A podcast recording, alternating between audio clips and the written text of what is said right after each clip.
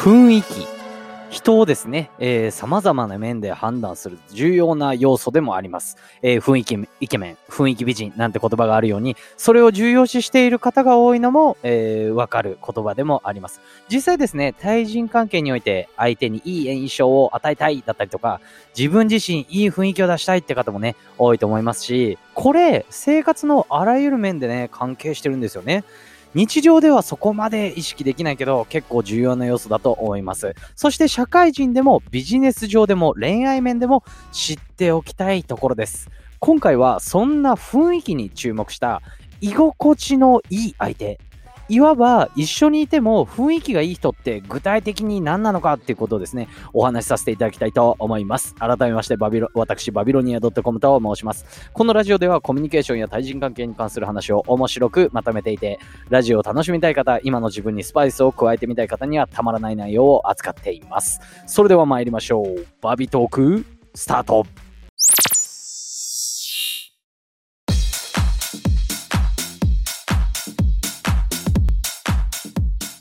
さあ皆さん、えー、居心地がいいって一体何なんでしょうね。まああの雰囲気だったりとか、その居心地っていうのは結局具体的に言えば、まあこういったことって言えるんですけども、大前提やはりですね、人によってもちろんね、えー、こういう風に感じるっていう、ああいう風に感じるだったりとかね、えー、そういったものは違ってきます。はい。なので、まあここでお話しするのはポイントよっつ、本日はお話しさせていただく、こういう人がね、雰囲気いいだったりとかね、一緒にいて居心地いい人って思われるんだよっていうことをね、お話しするんですが、絶対に全員っていうわけではなくて、やはりこういう考え方、さらにはヒントとして受け取っていただければと思います。はい。ではですね、ですね、えー、一緒にいて居心地がいい人、えー、ポイントよっつお話しさせていただこうと思います。えー、ひとつめ、感情の起伏が少ないということなんですよね。これね、特に男性の皆さん、えー、聞いてください。女性はですね、感情の起伏がない男性っていうのをですね、やはり求める傾向が高いという形になっています。はい、結構ですね、この話は聞いたことあるのではないでしょうか。やはりですね、いきなり機嫌が悪くなって、まあもちろんですね、女性でもそういう人はね、あんまり好きではないっていう方多いと思うんですけれども、結構男性の方ではね、えー、おおらかな人だったりとかね、何があってもあまり動じないっていう方が結構、えー、好かれますし、そもそもね、そんなね、いきなり機嫌が悪くなって、うわーみたいなね、感じで、私わーってよくね、この投稿でよく言ってますけど、はい。そんな感じだったらね、かなりストレスですよね。はい。もしね、この私の投稿ストレスって持ってる方いたら、本当申し訳ないんですけれども、もうこの際だからね、謝った時なんて本当すいませんでした。本当にね。はい。まあそういうことがないようにね、穏やかな男性。まあこういった方の方が魅力的に感じますよと。いう形になっています。えー、一つ目、感情の起伏が、えー、少ないということでした。続いて二つ目、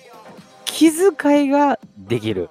まあ、これはですね、えー、まあ、そもそもな、なんでももうね、あの、まあ、ビジネス上でも友達でも、えー、彼氏彼女でも旦那さんね、奥さんでもそうなんですけれども、親しき中にも礼儀ありという言葉を私は言わせていただきたいなと。はい。もう基本中の基本というか誰でも知ってるようなね、ことなんですけれども、改めて、やっぱりですね、あの、気遣いって、やっぱね、自分がこう、あたふたしてる時とか、何かこうね、考えてる時って、やっぱできないんですよね。うん。これを聞いて結構ね、あって思った方もいらっしゃるかもしれませんが、やっぱ誰に対してもですね、いい意味での気遣いができるっていうのは、えー、男女問わず、どんな関係に問わず、やっぱりですね、魅力的に、えー、見えるもんです。ただただただなんですが、ここで、えー、気をつけていきたい、えー、おきたいポイントは、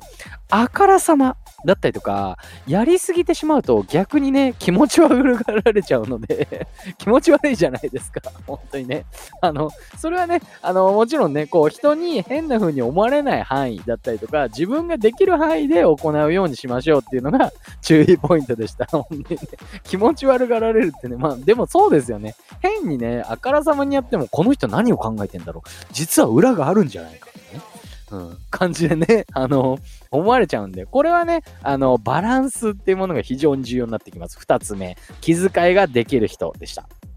さあ、三つ目、四つ目、えー、ちょっとですね、えー、お話なんかをさせていただこうと思います。三つ目、えー、笑いのツボが一緒。っていうことなんですけれども、笑いのツボが一緒ってね、いろんなところで聞いたことあると思うんですよ。これただ、えー、ちょっとニュアンスが私の場合は変わってきます。笑いのツボが一緒って言った方が伝わりやすいかなと思ったんで、この言葉を準備させていただいたんですが、まあ居心地のいいっていうことなんですけれども、そもそも居心地がいいってことは、楽しい時間が共有できるっていうことですよね。それはそうですよね。相手も楽しんでるし、まあ自分自身もこの人と一緒にいると楽しいなってね。っていうのがイコール居心地の良さだということなんですよね。うん。まあいろいろ価値観だったりとかいろいろあるんですが、そういったちょっとね、ちょっと抽象的な言葉を置いといて、やはり楽しい時間が共有できるっていうことが、笑いのツボが一緒っていうことにつながってくると。はい。何かをね、こう見ていたりだったりとか、何かこうね、えー、聞いていたりだったりとか、はい。例えばじゃあ私の投稿を聞いててね、なんかこの人面白いね、ガハハハみたいな感じだったら楽しいじゃないですか。はい。私もね、できるだけね、これ聞いていただいてる方ね、笑かそうかなってね、思ってるんですけれども、はい。まあ、そういったことで、じゃあ楽しい時間が共有できるって何よって思うかもしれないんですけれども、これを、えー、みっつめ、笑いのツボが一緒で、さらには楽しい時間が共有できるとか言ってきたんですけど、これも抽象的ですよね。これは何かっていうと、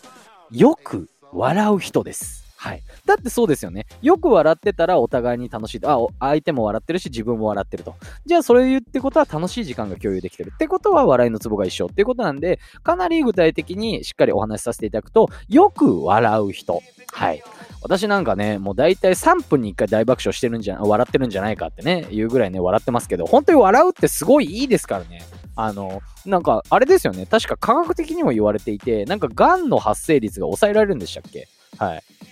絶対私ガンにならないですから。本当にね、そんぐらい、そんぐらい言うぐらい毎日、もう常に笑ってますからね。なんかもう面白いことないかなって探してるんですよ。はい。まあ私の話なんかどうでもいいんですけども、よく笑う人が、まあ笑いのツボが一緒っていうことにもつながりますし、楽しい時間が共有できますよっていう形でお話しさせていただきました。みっつめ、笑いのツボが一緒ということでした。さあ、最後です。お待たせいたしました。えー、よっつめ。味の好みが一緒ということでですね、これ、えー、みっつめの、えー、笑いのツボが一緒味で、よっつめはあ、あの味の好みが一緒ということで、結構ね、恋愛面でも結構言われてるんですけれども、そもそもどうですか？もちろんね、彼氏彼女好きな人、えー、旦那さん奥さんとね、えー、ご飯行くと思うんですけれども、友達ともね、もちろんご飯行って、例えばね、えー、一番最初のまるいちでは男性の方聞いてくださいってね言ったんですけど、まるよんに関しては女性同士って結構ね、女性って大変なんですよ、本当にね。いろいろ気遣ってね、なんかあんまりすごい仲良くしてるの、仲良くはしてるんだけど、実は相手がどう思ってるかわかんないしって、はたまた逆でね、仲良くはしてるけど私実はちょっと苦手なんだよなっていう関係性の中でも、なんかご飯行ったりとか、そういう付き合いってあるんですよね、女性ってね。本当にね、よく聞きますよ、なんかそういうの。はい。大変だと思うんですけど、そういった時にね、なんかこう、私はね、えー、ラーメン食べたいと、いや私は焼肉、いや私はイタリアンが食べたいとか言ってね、結構ね、あのー、別れなかったりとか、好き嫌いがねあってね、そういったことで食事で喧嘩することっていうのもね、結構少なくないと思うんですよ。喧嘩とは言わなくても、何かこうね、意見が合わないってね、結構いろんなとこでねあったりとか、私も経験あるんですけれども、あるんですよね。うん。っていうことなんで、何かこうね、えー、具体的な行動でお話しできればということで、まあ味の好みが一緒。ご飯行った時ね、うん。私これ食べれないとかあれ食べれない、それ仕方ないんですよね。はい。仕方ないんですが、じゃあここで何が重要になってくるかっていうと、やっぱりいろんなものを、あ、好き嫌いってしょうがないじゃないですか。もうこれに関してはもうそんなのもう個人の問題なんでどうにかしてくださいって話なんですけど、やっぱりあの味の、あのいろんなものを食べてる人っていろんな選択肢がありますよね。はい。やっぱり誰かと行くときっていうのはある程度合わせるってことは、これは必要です。はい。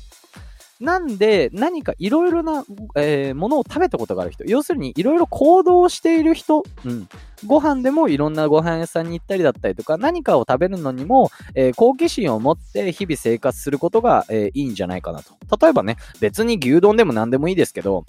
あのね、例えば、なんかこういうお店行ったことないって言ったら、ランチの時間に、あ、今日はちょっとこれ食べてみよう、みたいなね。っていうことでも結構変わってくると思うんですよね。私ね、あの、本当にね、もう年がら年中そういう風にね、な、あ、これやったこと、あ、いいやんみたいなね、感じ、あ、食べよう食べようみたいな感じでやってるんですけど、それがね、美味しくなかったとしても、それが美味しくなかったっていう風に知れるんで、自分に合わないなって知れるんで、何かこうね、例えば男性、女性の方デートに行くとき、えー、結構ね、優柔不断な方が相手だったらね、えー、こういう食べ物もあるよ、行ってみるみたいな感じのね、提案だったりとか、いろいろ使使えるんで、ぜひぜひですね、こちらも、えー、重要視していただければと思います。えー、よっつお話しさせていただきました。いち、感情の起伏がない。に、えー、気遣いができる人と。えー、さん、笑いのツボが一緒。よん、えー、趣味、思考が一緒ということですね。はい。こちらに関して、えー、趣味、思考が一緒じゃないですね。よっつめは、えー、味の好みが一緒ですね。はい。ごめんなさい。ということだったんですが、まとめると、これは何かっていうと、やはり男女問わず、穏やかな人。様々な経験をしている人、これが言えると思うんですよ。はい。まあ、こういったですね、まあ、感情の起伏っていうのはやはりですね、自分で自制するしかないと思いますしね、あの、お互いに変にストレスあったら嫌ですよね。っていうことと、いろんな経験をしていると、いろんな手札が持てると。はい。いろいろありますよね。なんかのカードゲームでも手札がいっぱいあった方がいいじゃないですか。はい。そういった時に行動して、経験をしている人の方が、えー、いろんなね、手札があるんで、いろんな、えー、行動のパターンができてくると。まあ、こういった人が、まあ、人格的に人から好かれるのかもしれませんよというお話をですね、今回させていただきました。はい。いかがでしたでしょうか。まあ、皆さんのね、何かこう、ヒントになれればと思いまして、えー、今回は、えー、一緒にいて居心地のいい人というお話をさせていただきました。もしね、いいねと思ったら、いいねボタンと、えー、コメントだったりとか、コメントもお待ちしてます。はい。あ、まあ、レターもね、もちろんお待ちしてます。あの、結構私ね、面白いなと思ったらね、パッパッパーってやらせていただくんで、ぜひぜひレターもお待ちしてます。えー、最後にはですね、もし面白いと思ったらフォローの方もよろしくお願いします。それでは、バイバイ。